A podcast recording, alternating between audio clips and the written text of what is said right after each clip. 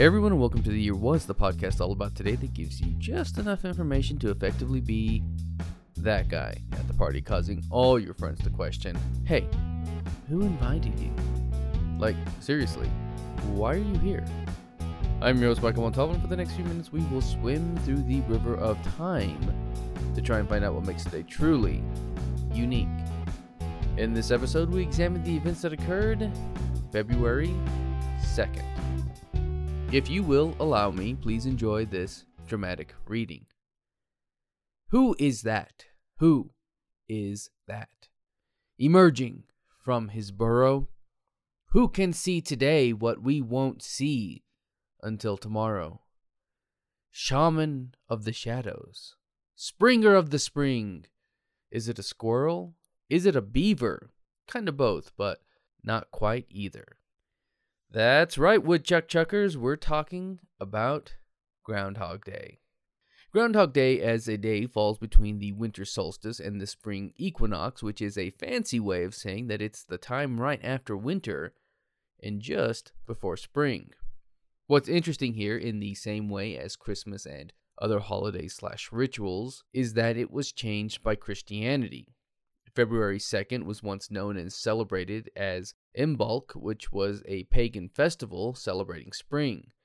But as the internet tells it, in my many minutes of research, it would soon have a different name as it began to spread throughout the European landscape, and soon it became known as the Candlemas.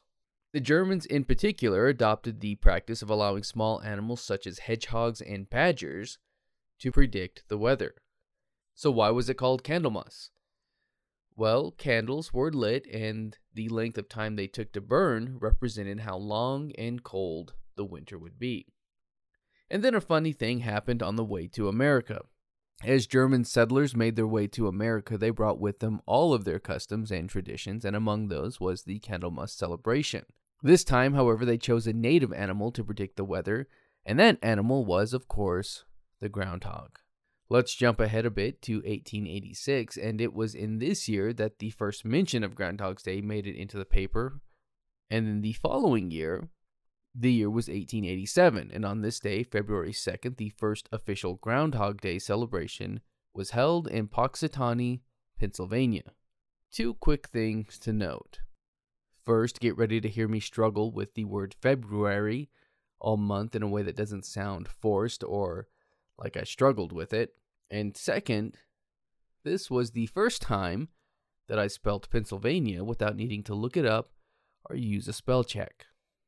On February second, eighteen eighty-seven, a crowd gathered at Gobbler's Knob, and the one and only Punxsutawney Phil was introduced to the world. More on that in a bit. Phil predicted the weather, and then it happened again the next year, and the year after, and the year after that, and the year after that. For almost a century, Groundhog Day was a small holiday that was held mostly in the western Pennsylvania area. It wasn't until around nineteen ninety, according to the article I read, that it started to gain traction and become much more widespread. This was no doubt helped by the nineteen ninety-three Harold Ramis directed Groundhog Day, starring Bill Murray and Andy McDowell.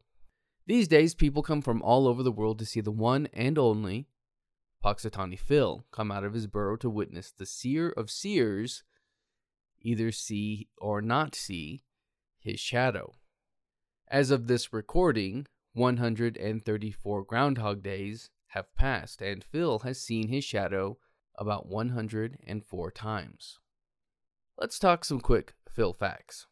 Punxsutawney Phil's handler, A J. Durham, claims that the Phil of today and the Phil of the future is the same Phil from eighteen eighty-seven. This is achieved by having Phil take a secret elixir of life that is made of secret ingredients passed down through generation to generation of handlers, and that presumably only work on groundhogs. Each sip apparently gives him seven more years. Phil has met former President Reagan and Governor Dick Thornburgh. In nineteen fifty-eight, Phil announced that the Sputnik satellite beat the Russian Sputnik into space. Punxsutawney Phil is also a movie and T V star, having appeared in the film Groundhog Day, as well as on The Oprah Winfrey Show. And in twenty seventeen, Phil and his handlers made the coin toss for Animal Planet's Puppy Bowl. That's going to do it for us today. If you like this podcast and want to hear more, give us a rate and a review. That helps me out and helps steer this in a direction that is hopefully good for all. If you're watching this on YouTube, you can find The Year Was audio version on your podcast app of choice. You can find me on social media and at YouTube at the Apple Cider Club. And as always, I want to thank the Tim Kreitz Band for our musical theme. And thank you for listening. We'll see you next time.